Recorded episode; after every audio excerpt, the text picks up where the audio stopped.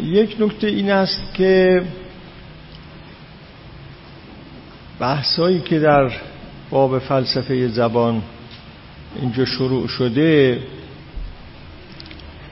و قول دادم خدمتتون که بعد از این بحث ها هم به بحث های هرمنوتیک بپردازم. من علاقه دارم که این بحث های فلسفه زبان و همچنین بحث های هرمنوتیک را تا آخر سال 93 اگر توفیقی باشه تمام کنم. و این کار ظاهرا با هر 15 روز یک بار جلسه داشتن امکان پذیر نیست. علاقه دارم اگر موفق بشوم این کلاس ها هفتگی بشود که با این ترتیب مثلا تا آخر سال 93 ما 23 چهار جلسه می‌تونیم داشته باشیم و چهار پنج جلسه دیگه که بحث های زبان تمام میشه بتونم یه 17 18 جلسه هم در هرمنوتیک بحث کنم و این پرونده را تا آخر سال 93 ببندم. این اون چیزی است که به ذهن خود من می‌رسه. امروز می‌خواستم با مدیریت حسینیه صحبت کنم و از اونها بپرسم که آیا از نظر اونها اداره در کارهای اداریشون و کارهای ترتیب و تنظیم اینجا اشکالی نداره ما هر هفته اینجا جلسه داشته باشیم می‌تونیم یا نه؟ نشد. قبل از جلسه ما گفتگو داشته باشیم بعد از جلسه انشاءالله گفتگو خواهیم داشت و من چنین قصدی دارم اگر به توافق رسیدیم یعنی از نظر اونها مانعی نداشت که کلاس ها هفتگی باشه جلسه آینده خدمتتون اعلام می‌کنم. این یه نکته است. فکر می‌کنم شما هم اغلب و اکثر موافق باشید که اگر ممکن باشه جلسه هفتگی انجام بگیره. درسته؟ موافقت فرمایید خیلی ببینیم حسینیه نظرش چی. نکته دوم این است که شاید در میان شما حضار گرامی کسانی باشند که اون کلاس های خیلی ممنون. کلاس های خداراز جهان حاضر می شدید و ضبط می کردید در سیدی های مربوط به اون کلاس های خدا راز جهان که از سایت بنده پخش میشه جلسه چهلم و جلسه چهل و یکم گذاشته نشده در سایت. به این دلیل که سیدی هایی که از اون جلسات در اختیار مدیران سایت بود اون سیدی ها سالم نبوده. امروز دو تا سیدی مجدد از طرف حسینیه به دست من رسیده که مسئولان نوشتن این دو تا سیدی سالم هستند.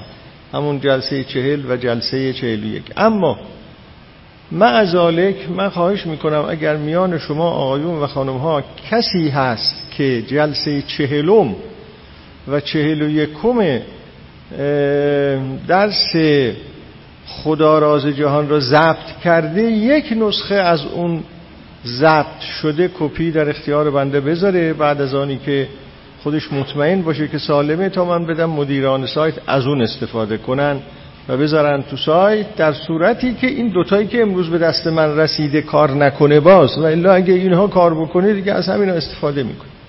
بنابراین در هر حال ممنون میشم اگر کسی یا کسانی اون دوتا جلسه را دارند یک کپی از اون در جلسه آینده به من لطف کن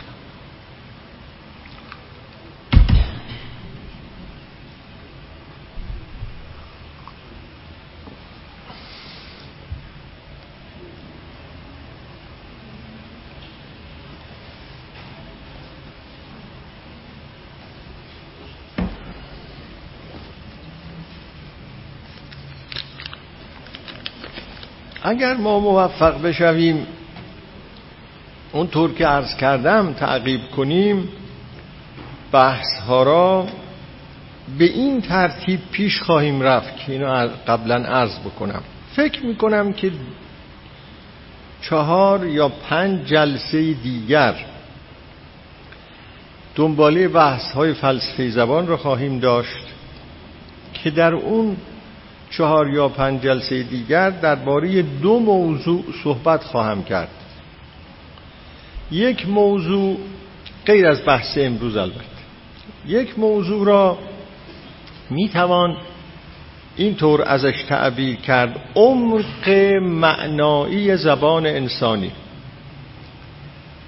منظور از عمق معنایی زبان انسانی عبور از زواهر زبان انسانی به پشت صحنه هر زبانه. هر زبان پشت صحنه ای داره. چه زبان علمی باشه چه زبان دینی باشه چه زبان فلسفی باشه. یکی این موضوعه موضوعه که توضیح خواهم داد. موضوع دیگر توضیحی است درباره زبان ایمان که زبان ایمان چگونه زبانی است. و پشت صحنه زبان ایمان و تفاوتهایی که در پشت صحنه های زبان ایمان با پشت صحنه های زمان زبان علم و زبان فلسفه وجود داره. بعد از این بیان این دو موضوع که ممکنه چهار یا پنج جلسه طول بکشد اون وقت همونطور که عرض کردم وارد بحث های فهم و فهمیدن خواهم شد. یعنی همون بحث های هرمنوتیک. فهم چیست؟ فهمیدن چیست؟ توصیه می کنم برای آقایون و خانم ها برای اینکه اون بحث های فهم و فهمیدن تا حدودی روشنتر اینجا دریافت بشه این هشت جلسه درس هرمنوتیک را که در سایت من گذاشته شده گوش کنید. اونجا مقدمات لازم برای فهمیده شدن بحث های هرمنوتیکی که در آینده خواهم گفت بیان شده. در اون هشت جلسه تقریبا کلیاتی من گفتم از آغاز پیدایش بحث های هرمنوتیک جدید تا اون موقعی که معروفترین بنیانگذار هرمنوتیک جدید شلایر مخر این فیلسوف آلمانی اون بحث بسیار تاریخ سازش را درباره اینکه فهمیدن چیست آغاز کرده است. تا اونجا رسوندم من بحث را. در اون هشت جلسه.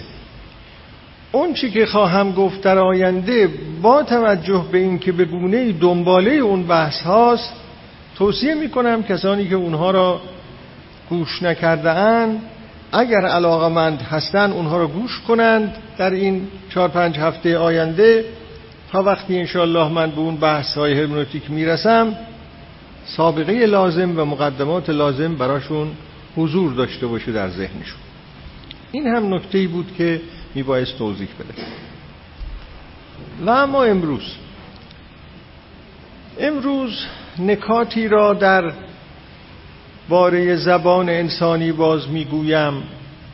نکات مهمی را که این نکات در یک سخنرانی محدودتری در یک جمع محدودی از سوی من بیان شده. و در یکی از مجلات هم چاپ شده همین چند روز قبل در آمده اون مجله. اما با توجه به اینکه بحث من به صورت منطقی و طبیعی درست به همین بحث ها رسیده که من در اون جمع محدود بیان کرده ام اینجا دوباره اونها را بیان باید بکنم. ممکن است کسانی از شما اون چون که در این مجله در ارتباط با این بحث و متن مربوط به این بحث چاپ شده خونده باشید در این مجله سخن ما. ممکنه بعضی از شما آیون و خانم ها خونده باشید. اما فکر نمی کنم اکثرتون خونده باشید. و همچنین قیافی هم نمی بینم از آیون و خانم ها که در اون جلسه محدود حضور داشته باشه. بنابراین اگر کسانی اینو در اون نشریه خونده باشند و براشون یک کمی تکراری باشه ملاحظه حال اکثریت رو بکنن چون به طور طبیعی و منطقی من باید نور اینجا بگم. نمی‌تونم مغفول بذارم و بحث بریده بشه. خب. کسی هست از شما دوستان که در مجله سخن ما اونو خونده باشه؟ خب دو سه نفر بیشتر هنوز نخونده بسیار. بله؟ دو. بله در دو چاپ شده. خب. ارز کنم خدمتتون که یک بحثی هست در باب زبان زبان انسانی و اون این است که زبان انسانی در چه حالتی اصالت داره و در چه حالتی از خود بیگانه میشه. زبان انسانی در چه حالتی همان هست که باید باشه و در چه حالتی از خود بیگانه میشه. شما این تعبیر از خود بیگانه شدن را چه درباره خود چه بسا درباره خود انسان شنیده است؟ شنیده اید؟ انسان از خود بیگانه میشه. اون که هست دیگه نیست. و آفتهایی و عواملی او را از اون خود و از اون خیشتن بیرون برده و یه فرم دیگری به او داده. اینی میگیم از خود بیگانگی انسان. مثلا می‌گویند تکنیک عصر حاضر انسان را از خود بیگانه می‌کنه. ماشینیزم انسان را از خود بیگانه می‌کنه. و ها کذا و ها کذا. اما این مسئله در زبان انسانی هم هست. زبان انسانی اصیل ممکنه باشه و از خود بیگانه شده ممکنه باشه. چه زبان زبان علم باشه چه زبان زبان فلسفه باشه و چه زبان ایمان و دین باشه. در زبان ایمان و دین که این از خود بیگانگی زبان خیلی با شدت بیشتری بروز می‌کنه. چند نکته را عرض می‌کنم حالا. در این ارتباط. هفتش نکته شاید باشه. یعنی آگاهی در واقع. یک بحث مهم که شاید قبلا هم من در اینجا اشاره کرده باشم این است که آیا اون مرحله نخستین آغاز شدن زبان انسانی نوشتاری است یا گفتاری؟ این یک بحث. زبان از کجا شروع شده؟ با نوشتنها یا با گفتنها؟ آیا اول گفتار است گفتارها پیدا شده و بعد اینها نوشته شده؟ یا اول نوشته ها پیدا شده و بعد گفتار پیدا شده از روی اون نوشته تحقیقات زبانشناس ها فعلا بر این مبناست که نخستین حالت پیدایش زبان انسانی شکل گفتاری آن است. نخست انسان ها با هم سخن گفتند سخن گفتن پیدا شده و بعد نوشتن پیدا شده. تحقیقات اینو نشون میده. این یک نکته مهم.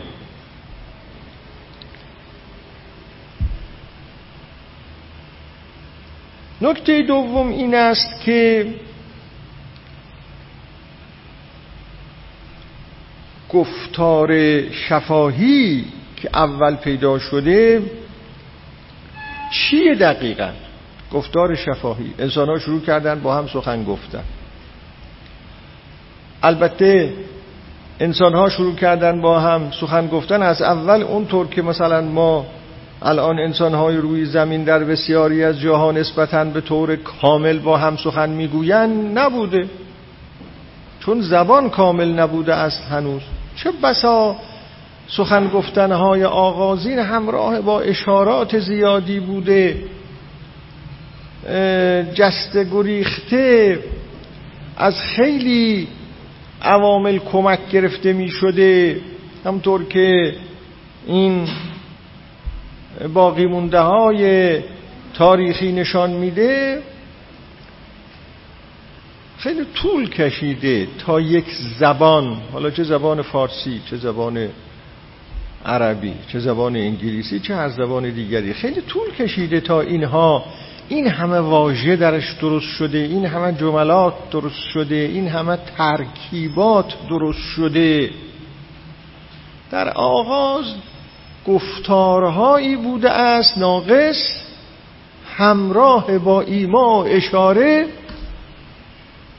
و وقتی در اینجا میگیم گفتارها حتی صداهایی که امروز دیگه برای ما معنا ندارند ولی اون روز اون صداها همراه با ایما و اشاره ها و حرکت های بدنی گوناگونی معناهایی رو افاده می‌کرده اونم جز گفتاره. چون وقتی گفتار گفته می شود تصور میشه که حتما باید یه جمله کاملی باشه تا ما به اون بگیم گفتار تا ما به اون بگیم بخشی از زبان انسانی. اما اینطور نیست. اگر من یک ضربه در داوری به کسی زدم گفت آخ این آخ هم بخشی از زبان انسانی است با اینکه جمله نیست. اگر یک گل زیبایی را در جلو چشمای او قرار دادم گفت واه! ها؟ دیدید آدم وقتی با چیز زیبایی رو واه! اینم زبان انسانی است اگر در برابر زیبایی جنگلی که در کنار دریا قرار گرفته یه دفعه دید یه طرف جنگل است و تپه هست و کوه سبز است و یه طرف هم دریا و آب مروارید شروع کرد به با رقصیدن یه عکس عمل نشون دادن. به این زیبایی این هم زبان انسانی است. زبان انسانی بسیار گسترده است. خب. گفتار شفاهی را دو جور میشه ازش درک داشت. یکی این است که گفتار شفاهی عبارت است از آواهایی که از یه انسانی صادر میشه. این آواها ترکیباتی داره. در شرایط خاصی از انسان صادر میشه. که ما اونها را مثلا میگیم حرف حروف کلمات جملات و مانند اینها. این آواهای ترکیب یافته نشانه هایی هستند. این نشانه ها بر معناهایی دلالت می کنند و سخن از دلالته. این بحث را من به مناسبتی قبلا هم به صورت کوتاه اینجا گفتم. بنابراین تصور زبان انسانی مجموعه از نشانه هاست و معنا مدلول های اون نشانه هاست. هر کلمه معنایی داره هر جمله معنایی داره. وقتی شما کلماتی را و جمله هایی را ادا می کنید نشانه هایی را پدید می آورید که اون نشانه ها به اون معناها دلالت می کنند من بارها اینجا شاید یکی دو بار اقلا این مثال را زده ام من الان که دارم با شما حرف می‌زنم کاری که می‌کنم این است که من آواهایی را ایجاد می‌کنم مرکب به یک ترکیب خاصی و بعد اینها به یه معناهایی دلالت می‌کنن و شما این معناها را درک می‌کنید. اگر خیلی ساده بگویم که آ صدای این میکروفون رو مثلا یه خورده کم کنید از با مثال عرض می‌کنم و نه اینکه کم بکنید. خوبه. در اینجا من دارم یک آواهایی را یه صداهایی رو تولید می‌کنم به یه معنایی دلالت می‌کنه. آقای آرمان که اونجا تو کابین نشستن اون معناها را می‌فهمه. صدا رو کم زیاد. این یه جور برخورد با زبان انسانی است. اما نوع دیگر این است که تحلیل دیگر از زبان انسانی این است که نه خیر. سخن گفتن من ایجاد کردن یک سلسله نشانه ها که اون نشانه ها به یه معناهایی دلالت بکنن نیست. من موقع سخن گفتن یک فعالیت می کنم و شما این فعالیت منو می‌فهمید. اینکه سخن مرا می‌فهمید گفتار شفاهی مرا می‌فهمید این فعالیت منو می‌فهمید. یعنی کار می‌کنم این کار منو می‌فهمید. اگر آقای آرمان اونجا نشسته و این جمله را بفهمد جمع که آقا صدای این میکروفون را کم کنید این جمله رو نمی‌فهمه. این این کار منو معناشو می‌فهمه. من دارم یه کار می‌کنم یه فعالیت می‌کنم. این کاری که من می‌کنم این فعالیتی که من می‌کنم و در ضمن این فعالیت تولید یک سلسله صداهاست او می‌فهمه اینو. کم می‌کنه یا زیاد می‌کنه؟ فهمیدن فهمیدن فعالیت یک انسانه. اینو قبلا هم من در یه جایی براتون توضیح داده بودم. دو جور بنابراین نظر هست درباره اینکه سخن گفتن چیست. شاید حالا در اون بحث های هرمنوتیک بیشتر باز به این معناها پرداخته بشه. بنابر اون نظر اول چه من سخن بگویم چه من سخن نگویم یه سلسله معناها از پیش وجود داره. من وقتی سخن می‌گویم و صداهایی را تولید می‌کنم نشانه هایی را تولید می‌کنم این نشانه ها به اون معناها اشاره می‌کنن. به اون معناهایی که هست. مثل که مثلا میکروفون یه معنایی داره خب؟ چه میکروفون اینجا باشه چه نباشه این میکروفون؟ و چه من از این استفاده بکنم چه نکنم میکروفون معنا داره. اون معنا رو کجا میشه پیدا کرد؟ تو کتابای لغت. شما یه تو کتابای لغت برید اون معنا رو پیدا میکن من وقتی این لفظ میکروفون رو بر زبان میارم این لفظ میکروفون اشاره می‌کنه به اون معنایی که نشانه اون معنایی است که شما می‌تونید اونو مثلا تو کتاب لغت پیدا کنید. در این تصور معناها پیشینی است. معناها قبل از الفاظ وجود دارند کسی هم به درستی نمی‌تونه بگه که اینا کجا وجود دارن؟ معناها. ممکنه شما بفرمایید که خب تو کتاب های لغت یکی از دوستان بسیار دانشمند من که از این نظر اول می‌خواست دفاع کنه چون من خودم طرفدار نظر دوم هستم گفت آقا تو کتاب های لغت وجود داره این معناها. خب حالا ما کتاب لغت رو باشو باز می‌کنیم. اونجا چی؟ اونجا نوشته وجود داره. اونجا که معنا وجود نداره شما این کتاب لغت رو باز کنید چشمتون به چی می‌خوره؟ یه مش نوشته. پس معنا کجا رفت؟ معنا کجاست؟ کسانی که اون نظر اول رو دارن هنوز به درستی نتونستن روشن کنن. این معناهایی که شما میگید هست و این نشانه ها به اون معناها دلالت می‌کنه. این کجاست این معناها؟ خب نقدهای زیادی هست. تنها این یکی نقد نیست.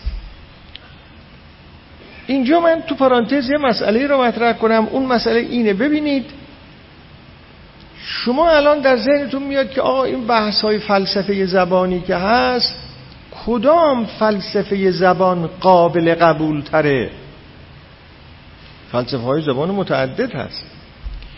پاسخی که به این مطلب دادن اینه که آن فلسفه زبان قابل قبول تر است که تمام پدیدارهایی که جزء زبان انسانیان همه اونها را بتونه توضیح بده. یا بیشتر از بیشتر این قسمت هاشو بتونه توضیح بده و قسمت های توضیح داده شده خیلی کم باشه. در تمام علوم تقریبا این توریست دیگه. هر چی که جزء پدیدارهای زبانی است بتونه توضیح بده اون رو. اگر ما یه فلسفه زبانی داشتیم که بخشی از زبان انسانی را پدیدارهای زبان انسانی را نمونه های زبان انسانی را می‌تونست توضیح بده تبیین کنه اما بخش دیگری رو نمی‌تونست میگیم پس این ناقصه. حالا بنابر اون فرضیه اول و نظر اول که معناها قبلا وجود دارن من از شما سوال می‌کنم. ما پذیرفتیم که اگر من به کسی ضربه بزنم او بگوید آخ این بخشی از زبان انسانی است. این آخ معناش کجا هست؟ حالا شما ممکنه بگید که آب معناش تو کتاب لغت هست. میکروفون معناش تو کتاب لغت هست. اما آیا آخ هم معناش اونجاست؟ آخ چیزی است که وقتی پیدا میشه معناش با خودش پیدا میشه اصلا. من غیر از اینه. حالا شما اینی خود بعدا فکر کنید. آدم به راحتی می‌تونه بپذیره که معنای آب تو کتاب لغت هست. معنای میکروفون تو کتاب لغت هست. اما آخ وقت که اینطوری نیست که من که یک گل زیبایی رو ببینم یه او جل الخالق این او که معنا نداره کتاب کتاب لغت. نداره که همونجا معناش پیدا میشه. بلا فاصله این یکی از نقض است که وارد شده است بر اون نظریه اول که می‌گوین آه ببینید همه نمونه های زبان انسانی را نمی‌تونه توجیه کنه این. یه چیز دیگری یه نمونه دیگری. شما دارید از مرز عبور می‌کنید از یه مرزی. می‌رسید به پلیس اون کشور دیگر. به بعض اینکه در برابر اون پلیس قرار می‌گیرید میگه پاسپورت. میگه پاسپورت. معنای جمله پا... این معنای این پاسپورت چیه؟ پاسپورت. گفتی پاسپورت. همین یعنی پاسپورت؟ چیه معنای این جمله؟ یعنی پاسپورتت را درار نشان من بده. اینه دیگه. خب این گفت پاسپورت و معناش این است که یعنی پاسپورتت را درار نشان من بده. این تو کتاب لغته. این معنا. ببینید چه نقضه هایی بر این کار وارده. بر این نظریه اول وارده. نفرمایید که آقا گفته پاسپورت یا معلومه پاسپورت چیه دیگه؟ خیلی خوب. نمیگیم معلومه پاسپورت چیه یا نه. میگیم معنی این که در اون موقعیت ویژه در اون شرایط ویژه در اون سیتواسیون به قول حضرات این مامور پلیس میگه پاسپورت؟ این معناش چیه؟ مطمئنا معناش این نیست که یعنی پاسپورت. این که به جایی نمی‌رسه پاسپورت پاسپورت هزار دفعه گفت معنای دیگه داره این. چقدر این زبان رو اگر آدم درش دقت بکنه به کجاها می‌رسه؟ این معناش اینه که پاسپورت در نشون من بده. معنا اینه. این معنا چجوری اونجا پیدا میشه؟ این معنا اونجا از مجموعه وضعیتی که اونجا هست. رفتن شما به اونجا.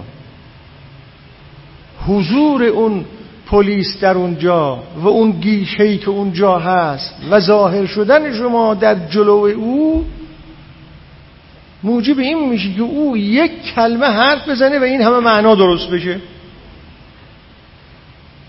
در حالی که اگر شما اونجا نباشید همون پلیس را تو خیابان ببینید. اون پلیس به شما میگه پاسپورت؟ یا چی میگی؟ یعنی چی؟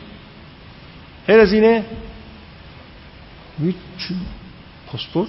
من شما رو دیروز دیدم در اون گیشه. حالا میگه پاسپورت؟ یعنی چی؟ اما اونجا نمیگید پاسپورت یعنی چی؟ در کنار گیشه این نقضه ها رو وارد کردن که آقا فرض کردن این که معناهای جاهایی هستند و این لفظه ها به اون معناها دلالت می‌کنه این حرف درستی نیست. بسیاری از الفاظ هست کلمات هست جملات هست اینا معناش اونجا فلفول تو مجلس درست میشه اصلا. نظر دوم که میگه اگه شما اون وقت با اون دیدگاه دوم اینو نگاه کنید این قضیه حله. نزدیک اون که فعالیت انسانی کسی وقتی میگه پاسپورت فعالیت انسانی می‌کنه. اونجا اون وقت شما وقتی می‌بینید که اون طرف میگه که پاسپورت شما اونجا قرار می‌گیرید میگه پاسپورت این یه فعالیت انسانی این انسان فعالیت انسانی به این معنا. این یه انسانی است که پلیس است پشت باجه قرار گرفته است من مسافر هستم می‌خوام از اینجا رد بشم. یعنی یه چنین وضعی. اگه او این حرکت رو از خودش نشون بده. بگی پاسپورت؟ این معناش روشنه چی؟ پس معنا معنای این اظهار اوست فعالیت اوست. به طوری که اگر سکوت هم بکنه اصلا من به این فکر نمیافتم که پاسپورت تو در نشون بده. یه سکوت کن. طوری دیگه. سکوت کنه؟ من نمیگم این میگه پاسپورت تو برات نشونه من بده.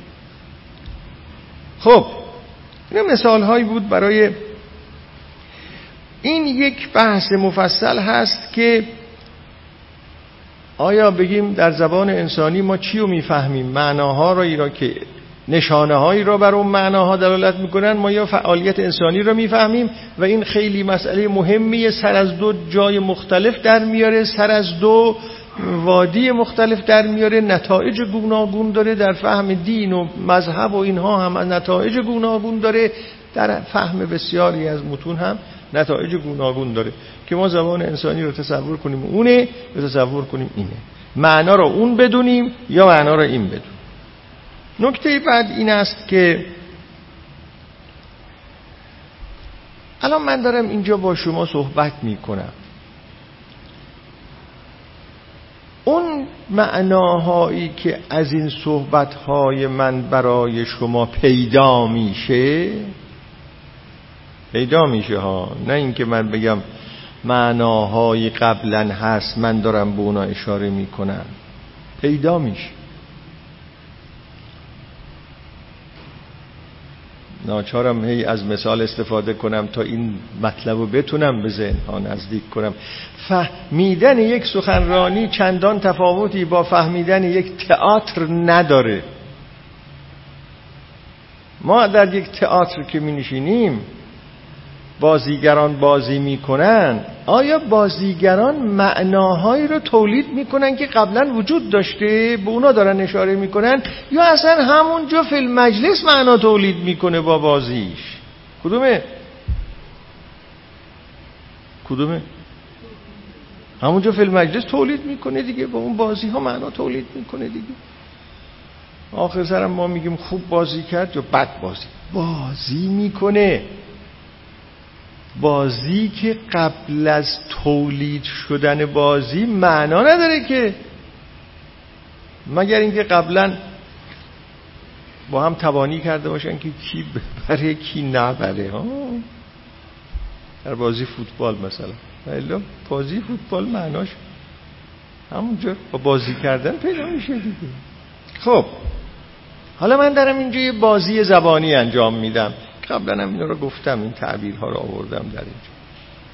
یه فعالیت زبانی دارم انجام میدم و شما این فعالیت زبانی منو می‌فهمید که قبلا هم گفتم که این فهمیدن شما هم یه فعالیت شما پاسیو نیستید اکتیو هستید. این هم یه فعالیتی که شما دارید می‌کنید. و لحظه به لحظه سخنان مرا دارید دنبال می‌کنید. شما منتظر هستید ببینید این سخنان من به کجا می‌رسد. حالا نمی‌دونید این سخنان من به کجا خواهد رسید. قبلا شاید به اینم اشاره کردم. رو می‌دونید الان این سخنان من به کجا خواهد رسید؟ نمی‌دونید. لحظه به لحظه دارید دنبال. وقتی این سخنان من به آخر رسید امروز شما خواهید گفت که ها فلان کس امروز اینو گفت. اگر اینجا مانعی پیش بیاد و قطع بشه سخنان من بر شما روشن نخواهد شد که من امروز چی می‌خواستم بگم؟ تازه. بعد از آنی که آخر سر مطالب امروز من بر شما معلوم شد چون این مطالبی که من امروز میگم در ارتباط هست با مطالبی که جلسه آینده خواهم گفت هنوز در شما یک انتظاری هست. ببینیم هفته آینده چی می‌خواد بگه. هست یا نیست؟ تموم نشده فهمی شما. اینو جلسه قبلم مثل جلسه قبل یا ما قبل قبلم یه توضیح. ادامه داره مستمر. اگر نکاتی را من با اشاره برگزار کنم که تفصیل آن را در گذشته گفتم شما خودتون را ناچار خواهید دید مراجعه کنید به اون تفصیلاتی که من در گذشته گفتم چی گفتم در گذشته؟ مطلب امروز. پس اون فعالیت انسانی که من در اینجا دارم می‌کنم در ارتباط هست با اون چی که در قبل از من انجام شده و با اون چی که در بعد. از من انجام خواهد شد. مثل اینکه ما داریم در یه دریای شنا می‌کنیم. نمی‌دونیم از کجا سر در خواهیم آورد. زبان اینجوریه. هیچ جا دروازه هاش بسته نیست. به خصوص زبانهایی که این قبیل سخنان را ما با اون این, این زبان ها زبان فلسفه زبان هنر زبان دین زبان ایمان ادبیات.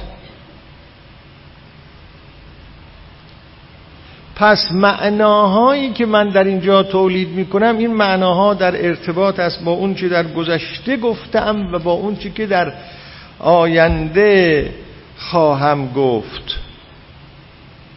خب نکته ای که از اینها نتیجه میشه اینی که آیا غیر از این است نتیجه این حرف ها که اصلا اون چه از زبان به دست میاد تدریجی الحصول من این تعبیر رو می‌کنم. تدریجی الحصول به تدریج پیدا میشه به تدریج حاصل میشه. مفاد زبان کلید زدن نیست. من کلید بزنم همه چیز روشن بشه. نیست. تدریجی الحصوله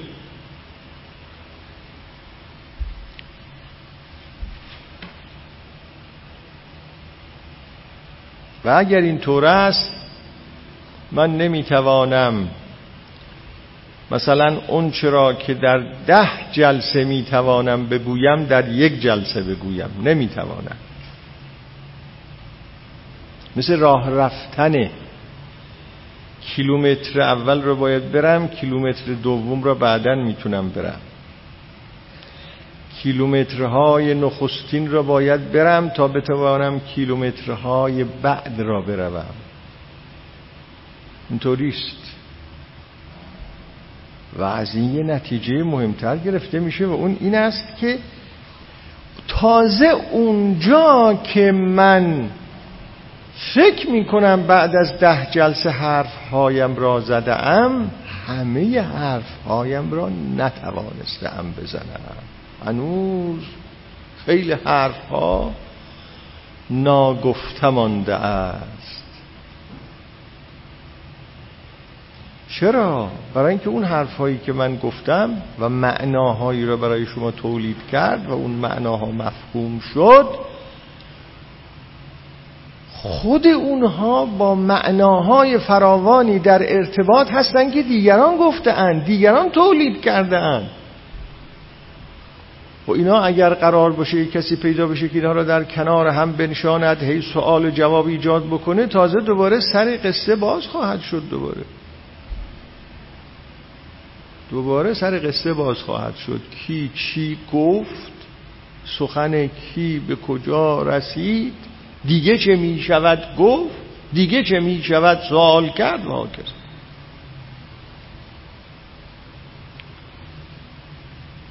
این زبان اینطوریست.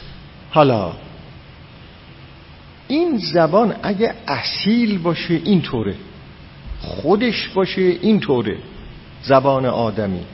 اما شما می‌تونید تو سر زبان آدمی بزنید و از خود بیگانه کنید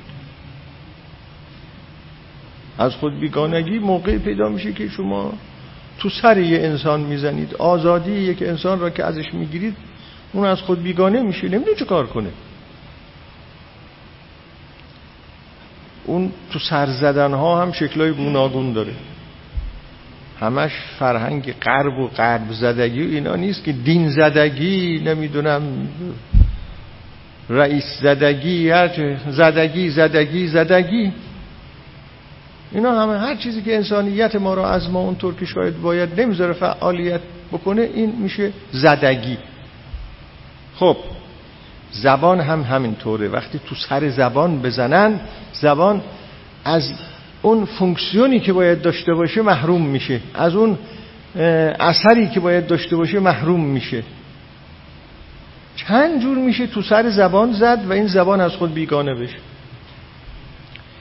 اینو در بخش های مختلف توضیح داده اند در جای خودش که از خود بیگانگی زبان انسانی در رشته های مختلف چجوری پیدا میشه. چون اونا خیلی مفصله من از خود بیگانگی زبان دینی را می‌خوام اینجا مطرح کنم. زبان دینی. منظور از زبان دینی هم اینو به صورت سادهتر توضیح بدم یعنی زبانی که با اون از خدا حرف می‌زنن از پیامبر حرف می‌زنن از ایمان حرف می‌زنن. از معنویت حرف می‌زنن از سعادت انسانی حرف می‌زنن از سرنوشت انسان حرف می‌زنن از تنهایی انسان از عمل انسان از کردار انسان خوشبختی انسان بدبختی انسان یعنی این زبان. زبانی که با اینا سر و کار داره با این حرف سر و کار داره. خب معلومه این زبان با زبان علم که میگه که فلان دوتا ماده رو با هم ترکیب کنی فلان ماده سوم به وجود میاد این زبان با اون زبان متفاوته این یه چیز دیگه است. این زبان چگونه میشه این زبان؟ اگه این زبان بخواد سالم بمانه اون خصوصیت هایی را که گفتم باید داشته باشه. سیلان داشته باشه. در ارتباط باشه با گفته هایی دیگه با گفتارهایی دیگه. سیلان دیگه ما می‌تونیم اون توضیح قبلی را در یک واژه اگر من بخوام خلاصه کنم میگم سیلان. سیالیت هیچ جا بسته نمیشه همیشه میشه ادامه داد همیشه میشه پرسید همیشه میشه جواب داد. نمیشه گفت پروندش بسته شد. نمیشه گفت یه دفعه فهمیدیم دیگه تمامه. این. این وضع سالم زبان دینیه. هر چه گفته شد میشه پرسید. هر چه گفته شد میشه طلب فهم کرد.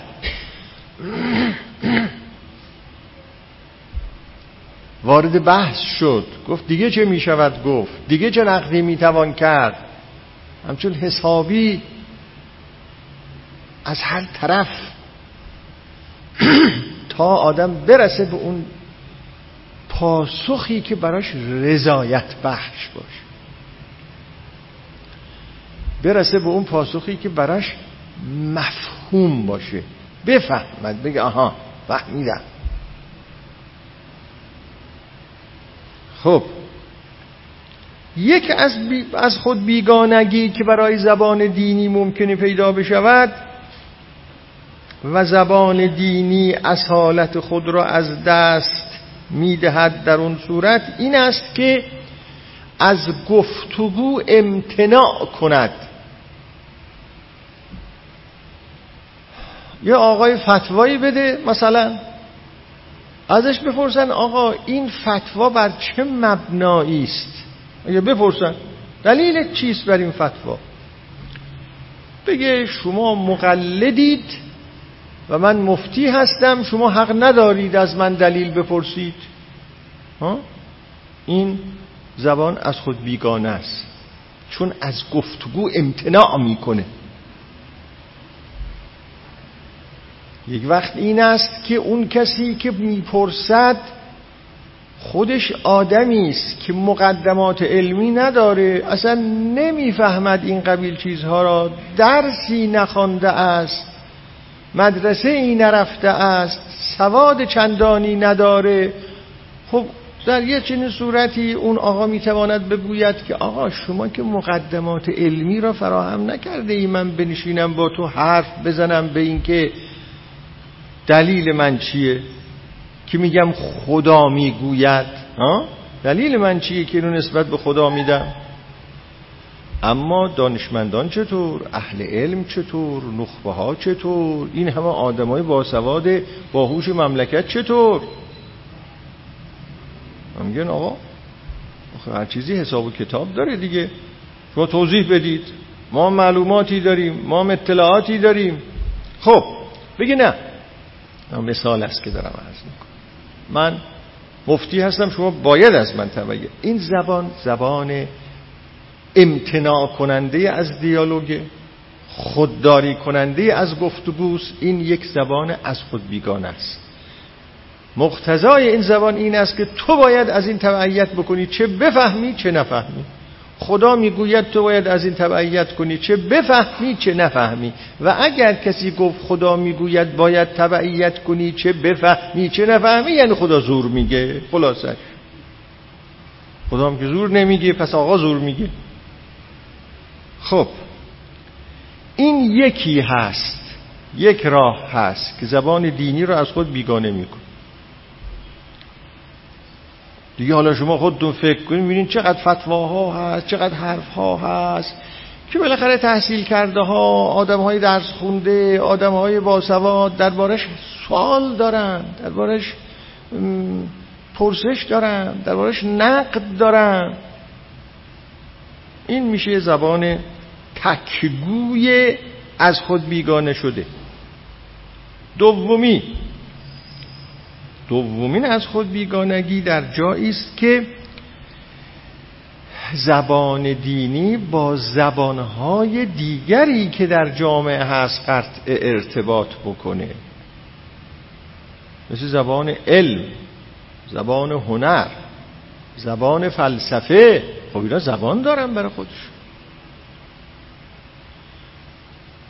گوینده اون کس که از خدا سخن می‌گوید از معنویت سخن می‌گوید از واجب و حرام و حلال و امر خدا و نهی خدا سخن بگوید بگوید من این کتاب های دینی را خوندم اینا توش نوشته شده. یعنی آقا علم فلان مطلب را میگه در میگه من با علم کار ندارم. فلسفه یه چیز دیگه میگه من با فلسفه کار ندارم. هنر فلان مطلب را میگه من با اون کار ندارم. این از خود بیگانگی زبان دینی است. این زبان دینی از خود بیگانه است. چون دیالوگ نمی‌کنه. گفتگو نمی‌کنه. میگه من چیکار دارم؟ علم گفته که گفته. این زبان علم که گفته که گفته فلسفه گفته که گفته هنر گفته که گفته. من کاری به اونها ندارم. من کاری با اونها گفتگو نمی, نمی کنم وظیفه من فقط بیان دینه. وظیفه شما بیان دینه. اما اون بیان دینتون که گفتگو نمی کند وضعش خرابه. شما بیان دین بکنید. اما در گفتگو این کسی آمد گفت در علم فلان مسئله هست که با این حرف شما با این مطلب شما جور در نمیاد باید بشینی با او حرف بزنید. نمیشه بگی که علم هر چی میگه فرضیه است آقا. فرضیه که در مقابل وحی نمیسته که اونی که شما از کتاب و سنت استفاده کردی به نام خدا می نویسی اونم فرضیه است. خدا که نیومده رو زمین که بگی ای ایوه الناس من امرم اینه من نهیم اینه. کتابی هست متونی هست. شما هم درس اونها را خوندی نشستی اونجا از اونها استنباط می‌کنی. استنباط می‌کنی یعنی به یک نظر می‌رسی. شما نظر خودت را داری بیان می‌کنی که بهش رسیدی. پس وحی در مقابل وحیی که به رسول خدا آمده در مقابل علم قرار نگرفته. استنباط شما در مقابل علم قرار گرفته. خب گفتگو کن. من میگم از لحاظ فقهی مطلب فلان جور است ولایت فلان جور است تبعیت و اطاعت فلان جور است. این در کتاب و سنت نوشته شده. خیلی علمای علوم انسانی از طرف دیگر می‌گوین آقا یه سلسله علوم داریم به نام علوم انسانی. علم علوم سیاسی علوم اجتماعی. در علوم اجتماعی در علوم سیاسی درباره مملکت داری درباره جامعه داری درباره سیاست اینو میگن اینو میگن اینو میگن. بیا بشین گفتگو کنی شما نظری استنباط کردی داری اون رو میگی دیگه. شما نظرت رو داریم نه من نه خیر. ما شأنمون عجل است از اینکه با علوم انسانی گفتگو کنیم. نه تنها عجله اصلا اینا همه شیطانیه جارو پارو باید کرد. ببینید این میشه این میشه یک زبان دینی از خود بیگانه شده نمی‌تونه با انسان ها حرف بزنه. نمی‌تونه با انسان های دانشمند حرف بزنه. این یه نوع از خود بیگانگی دیگر.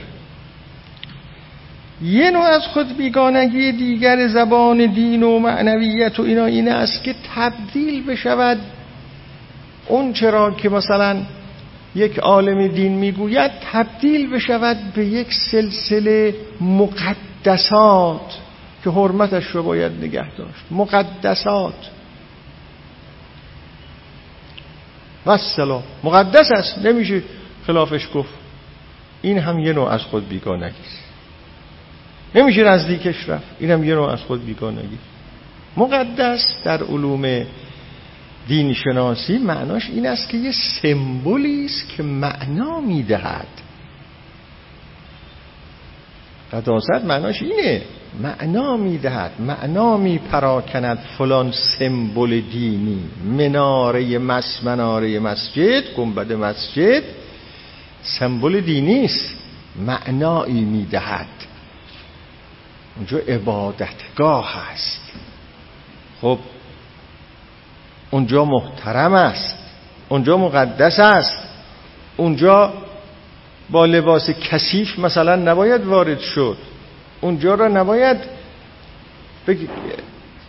چیزهای ناپاک آلوده کرد اون مکان را. خب بله اینا معنا داره.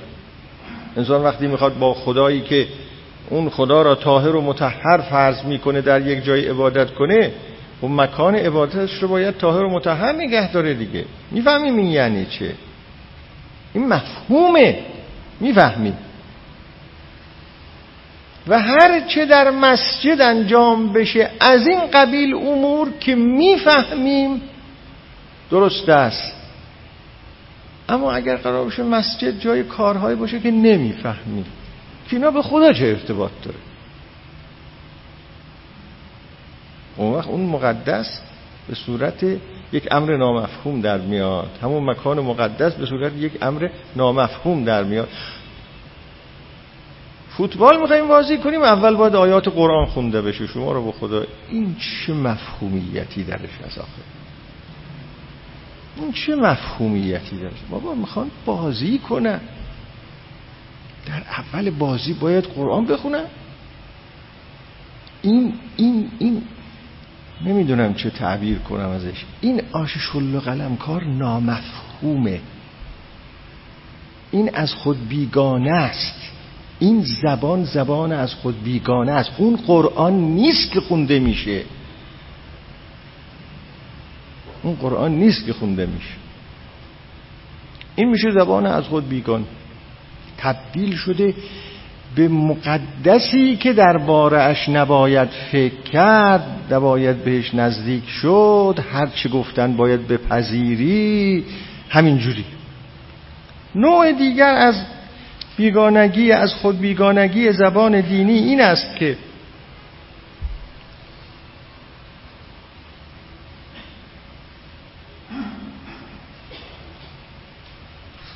محصولات زبان دینی به صورت کالا درآید. کالا. میفروشی. مردم عادت کردن ما هم کالا میفروشیم. نمی‌دونم اینو من چجوری تحلیلش کنم براتون. ما کالاهای مختلف می‌خریم کالای دین رو هم می‌خریم. احتیاج داریم. نیازهای دینی به صورت کالاهایی که بهش احتیاج داریم در میاد. دین میشه کالا امور دینی میشه کالا سخنان دینی میشه کالا وعظ عرضه کردن میشه کالا.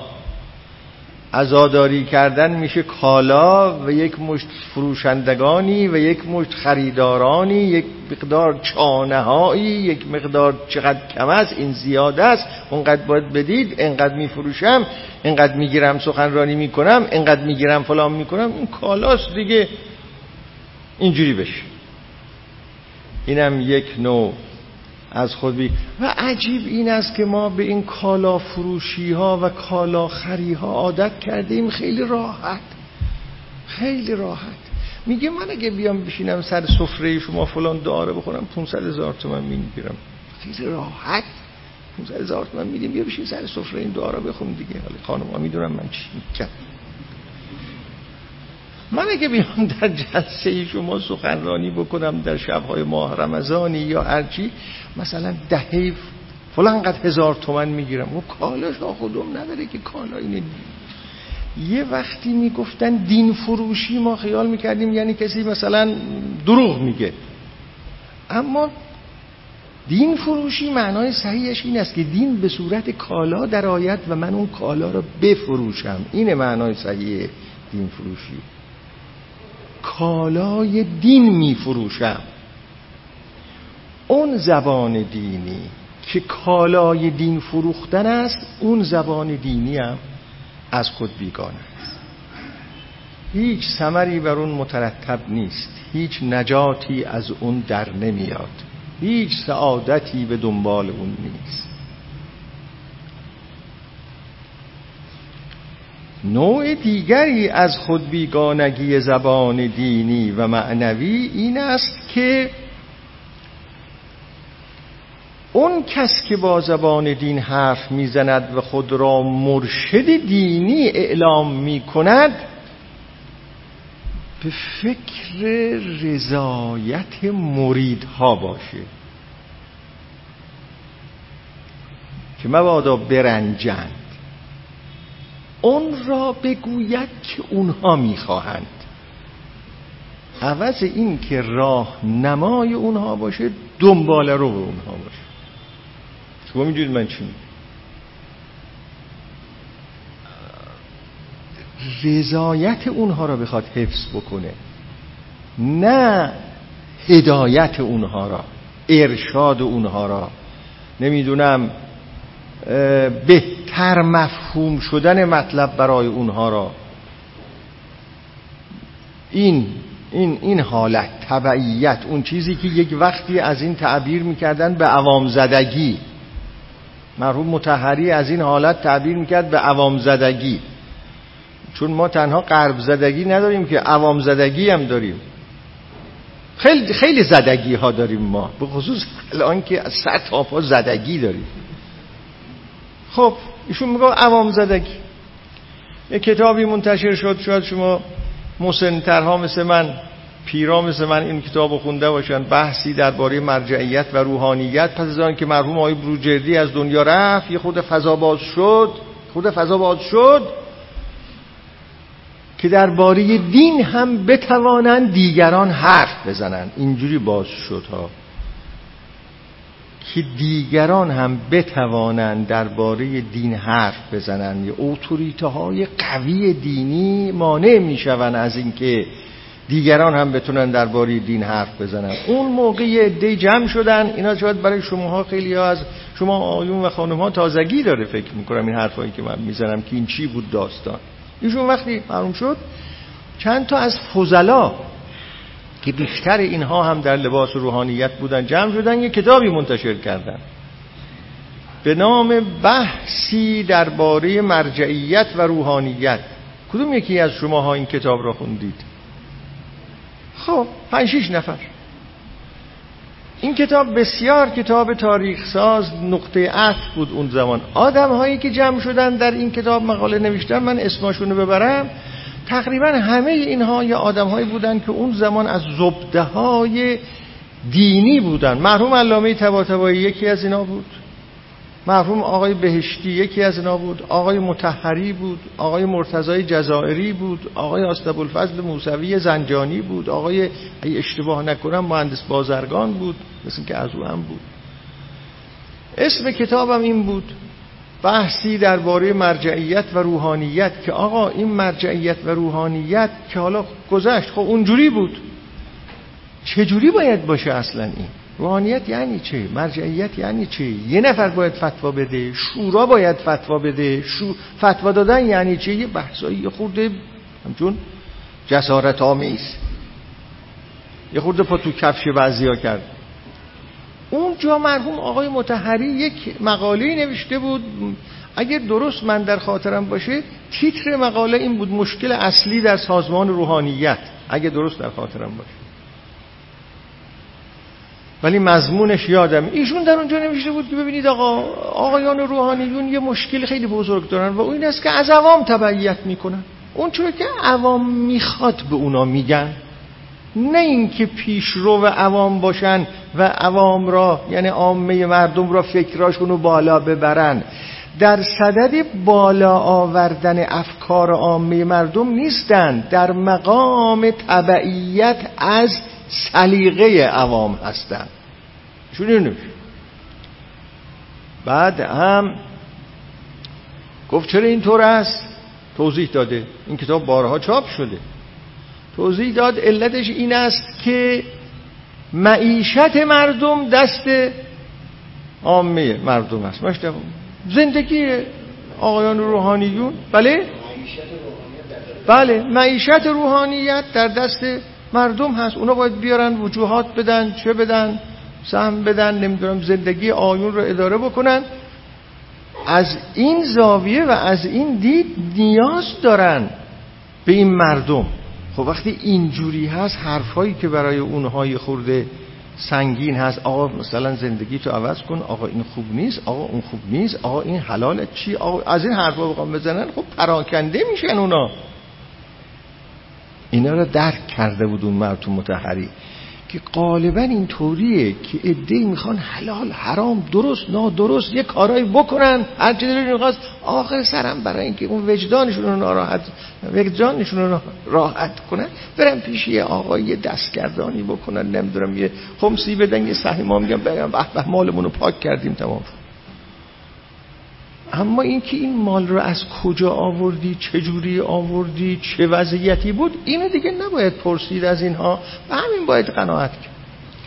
و همچنین در موارد دیگری نمیشه در زندگی مردم سختگیری کرد که این درسته اون نادرسته. این موجب این شده است که این آقایون عوض این که راهنما باشن پیرو هستن. ایشون نوشته بود. این بحث سابقه طولانی داره می‌خوام عرض بکنم. یعنی نه اینکه من تنها الان دارم اینجا میگم. مدتی این یکی از مقاله هایی بود که بسیار خونده شد و به مرحوم آقای متحری همه احسن گفتن که آقا حالا من گاهی این روزها پیش خودم میگم آقای متحری عزیز چون انصافا ایشون یه فیلسوف برجسته ای بود و من ایشون رو دوست داشتم. آقای متحری عزیز سر بلند کن از قبر بیا بیرون ببین چه خبره. اون عوام زدگی که تو از اون ناله می کردی حالا شده خراف زدگی. خب یکی از طرق از خود بیگانه شدن زبان دینی این است که سخنگویندگان به زبان دینی تابع نیاز افکار عمومی دینداران باشند. افکار عامه دینداران باشن برای اینکه رضایت اونها رو از دست ندن. و اگر یه پله بخوان اونها رو از اون وضعی که دارند از اون اعتقاداتی که دارند از اون آداب و رسومی که دارند و همه به نام دینه یه ذره بخوان در اون تزلزل ایجاد کنن که بابا یه پله بیا بالا برای اونا سخته. سخته به هم می‌خوره زندگی. اینی که تابع اونها باشن اون وقت نتیجه چی میشه در این از خود بیگانگی زبان دینی؟ زبان دینی انحطاط پیدا می‌کنه. انحطاط. انحطاط پیدا می‌کنه معناش این است که شما وعظه ها را گوش می‌کنید انحطاط فکری درش می‌بینید. پیام های دینی را می‌بینید همش انحطاطه بسیاری از فتواها را می‌بینید غیر قابل قبوله. و هاکزه و هاکزه این انحطاط زبان دینی.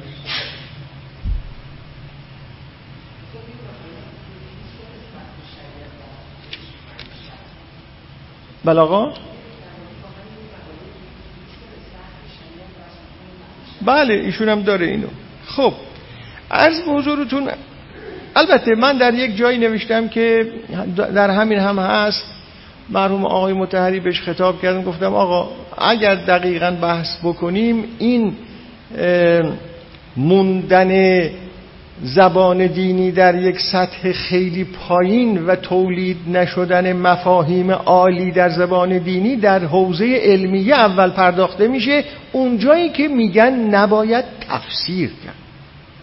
اونجایی که میگن اگر فلان معنا را به آیه بدهی فلان معنا را به روایت بدهی تفسیر به رأی کرده ای و حق نداری تفسیر به بکنی مشکل اونجاست. شما وقتی گفتی که این جمله نوشته شده و از این جمله نباید تخلف کنی و معنای این جمله اینه و هیچ تفسیری حق نداری بکنی نه حق نداری دنبال کنی ببینی پیامبر این جمله را در چه شرایطی گفت به کی گفت منظور چی بود اگه اون شرایط عوض شده باشه چه کار باید کرد؟ این حرف و موقوف. اینو میگن دیگه. در مباحث الفاظ علم اصول. اونجاست گیر که اصلا ممانعت هست از تفسیر. و وقتی ممانعت از تفسیر وجود داشته باشه هزار سال همه همین میگه یک کلام. تغییری پیدا نمیشه قوانین عوض نمیشه.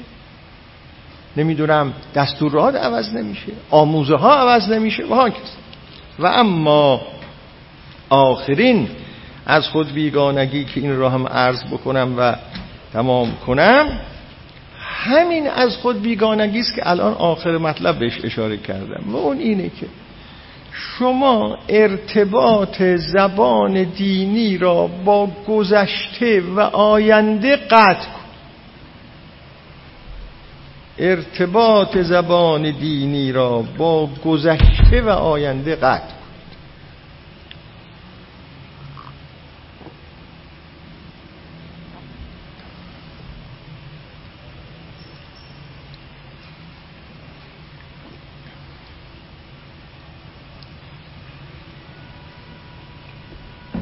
خب چگونه؟ این از خود بیگانگی که اینجا دارم عرض می‌کنم اختصاص به زبان دینی نداره. یه مثال دیگه هم بدم در همه زبان ها همینطوره.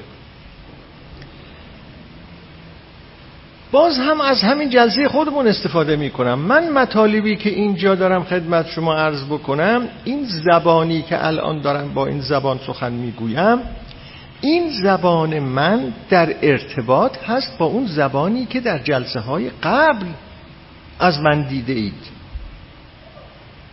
و این زبان من در ارتباط هست با مطالبی که و زبانی که در جلسه های بعد از من شما خواهید شنید. یک پیوستگی است. خب یعنی چه در ارتباط هست یعنی من مبانی بسیاری از این حرف هایی را که امروز می‌زنم مقدمات اینها را مبانی اینها را در جلسه های گذشته به نوعی به شما گفتم تا اینا امروز داره مفهوم میشه. نه تنها من یک سلسله مبانی را گفتم شما بسیاری از مطالب خانده اید که اونها مال دیگران چه بسا؟ در گذشته خانده اید. اونا در گذشته تولید شده اون معناها. اما این مطالب من در ارتباط با اونها که در ذهن شما هست داره فهمیده میشه اونها مال گذشته است. اصلا ببینید این که من با شما نشستم دارم این حرف ها را می‌زنم در حسینیه ارشاد و خوشبختانه حد اقل در این حد ما می‌تونیم اینجوری بشینیم این حرفا رو بزنیم. این به این معنا نیز در ارتباط با گذشته است که توی این سی چهل سال حوادثی تحولاتی در کشور ما اتفاق افتاده و از اینا پرسش هایی پیدا شده نقد هایی پیدا شده مسائلی پیدا شده که زمین ساز این شده که من دارم امروز این حرفا رو می‌زنم. پس همه اونها همون زبان گذشته است. چون بر زبان آمده گفته شده تولید معنا شده. زبان که وقتی میگی یعنی همه معانی که از طریق زبان انسانی تولید میشه. نمیشه کسی بیاد در میان یک جمعیتی حرف بزنه بعد بگوید آقا من از بسم الله شروع می‌کنم. نمیشه از بسم الله نمیشه شروع. نمیشه.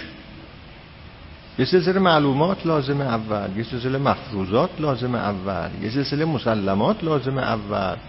و اینا همه مال گذشته است بر اونا بنا می‌کنیم. هر کس حرف می‌زنه بر اونها سوار هست که داره حرف می‌زنه. امشب شب بزرگ داشته مرحوم حضرت آقای طالقانی است. من دیگه از اون لقب های بی‌معنا نمی‌خوام استفاده کنم. شما می‌دونید شاید بعضیاتون هم خبر دارید در قانون توحید خب؟ خداوند انشاءالله ایشون را درجاتش رو متعالی بکنید در گذشته اگه الان این حرفا زده میشه در گذشته طالقانی ها بازرگان ها دیگران یه حرفهایی رو گفتن یه اتفاقاتی افتاد یه حوادثی در حوزه علمی جاهای دیگه خیلی حرف ها گفته شد رهبر انقلاب ولایت فقیه مطرح کرد خیلی چیزا.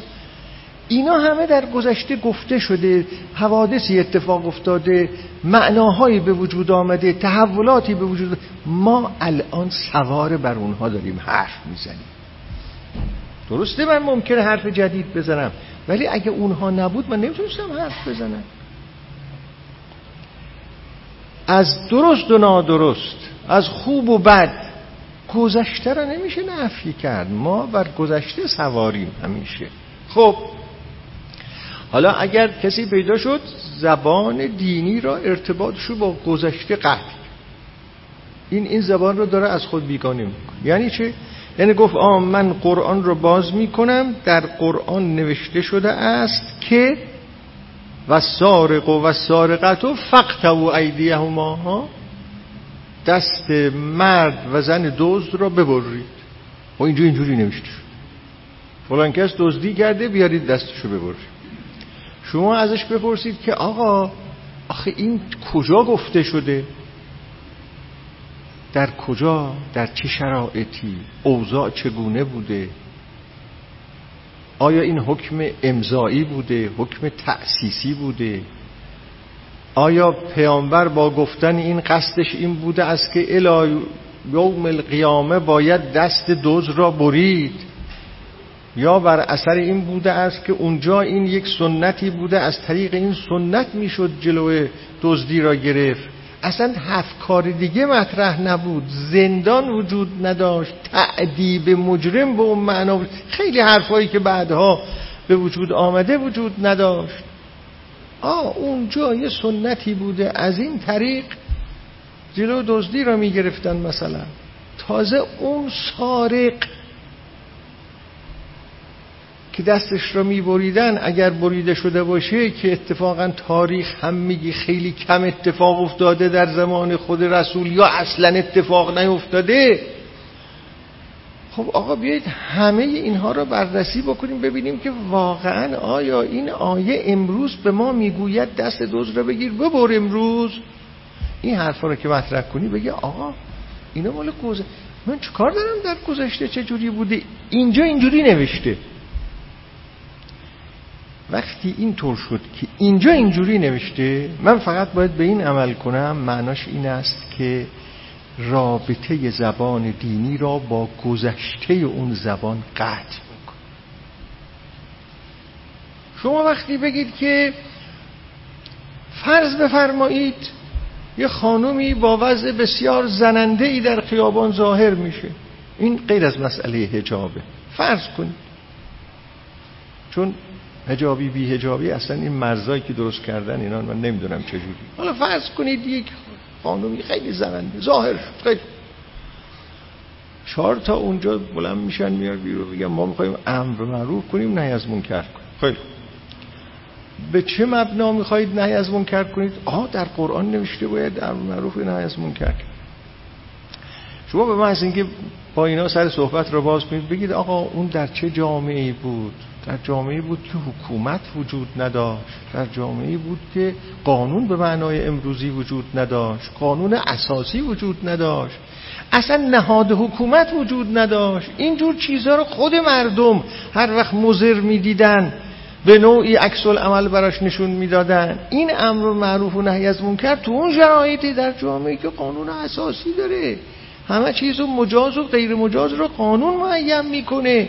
اگر قرار باشه در این جامعه اقدام بشه باید قانون تکلیف رو معین کنی. شما چه کار هستی؟ افتادی تو قیابون داری جاولان میدی؟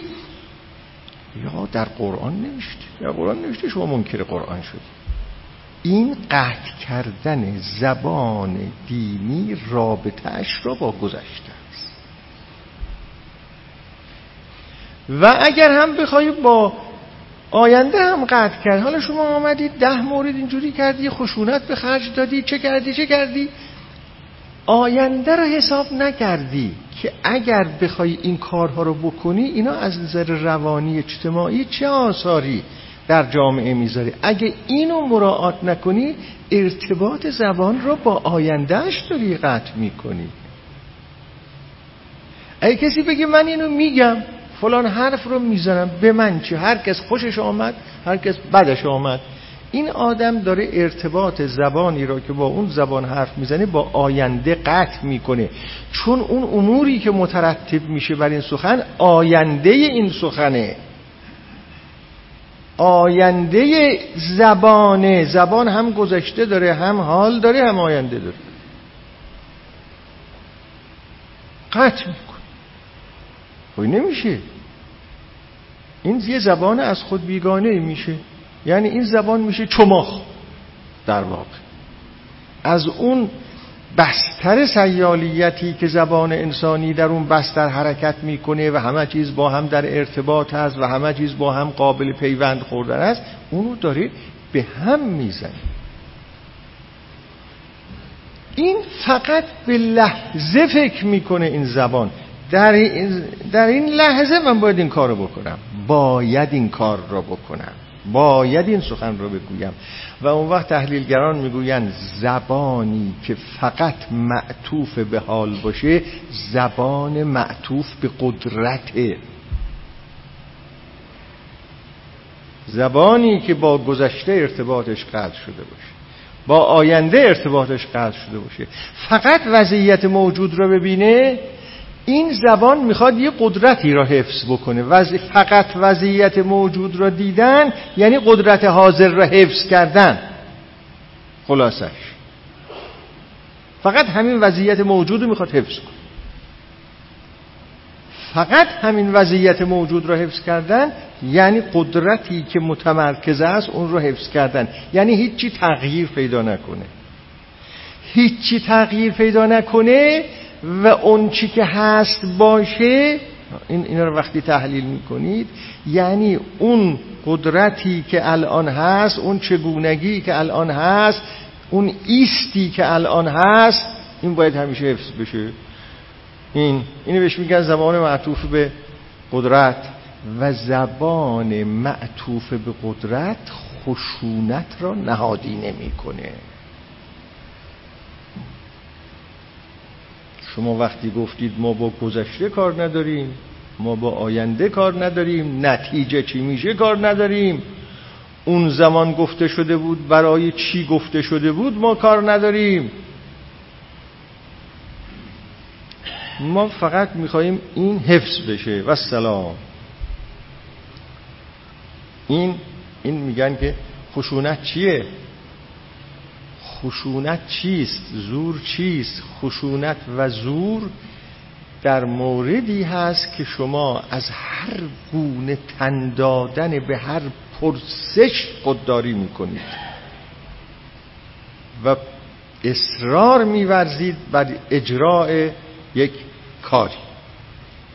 و اصرار میورزید بر حفظ یک وضعیتی. این خشونت. بدون منطق بدون دلیل بدون افهام و تفهیم.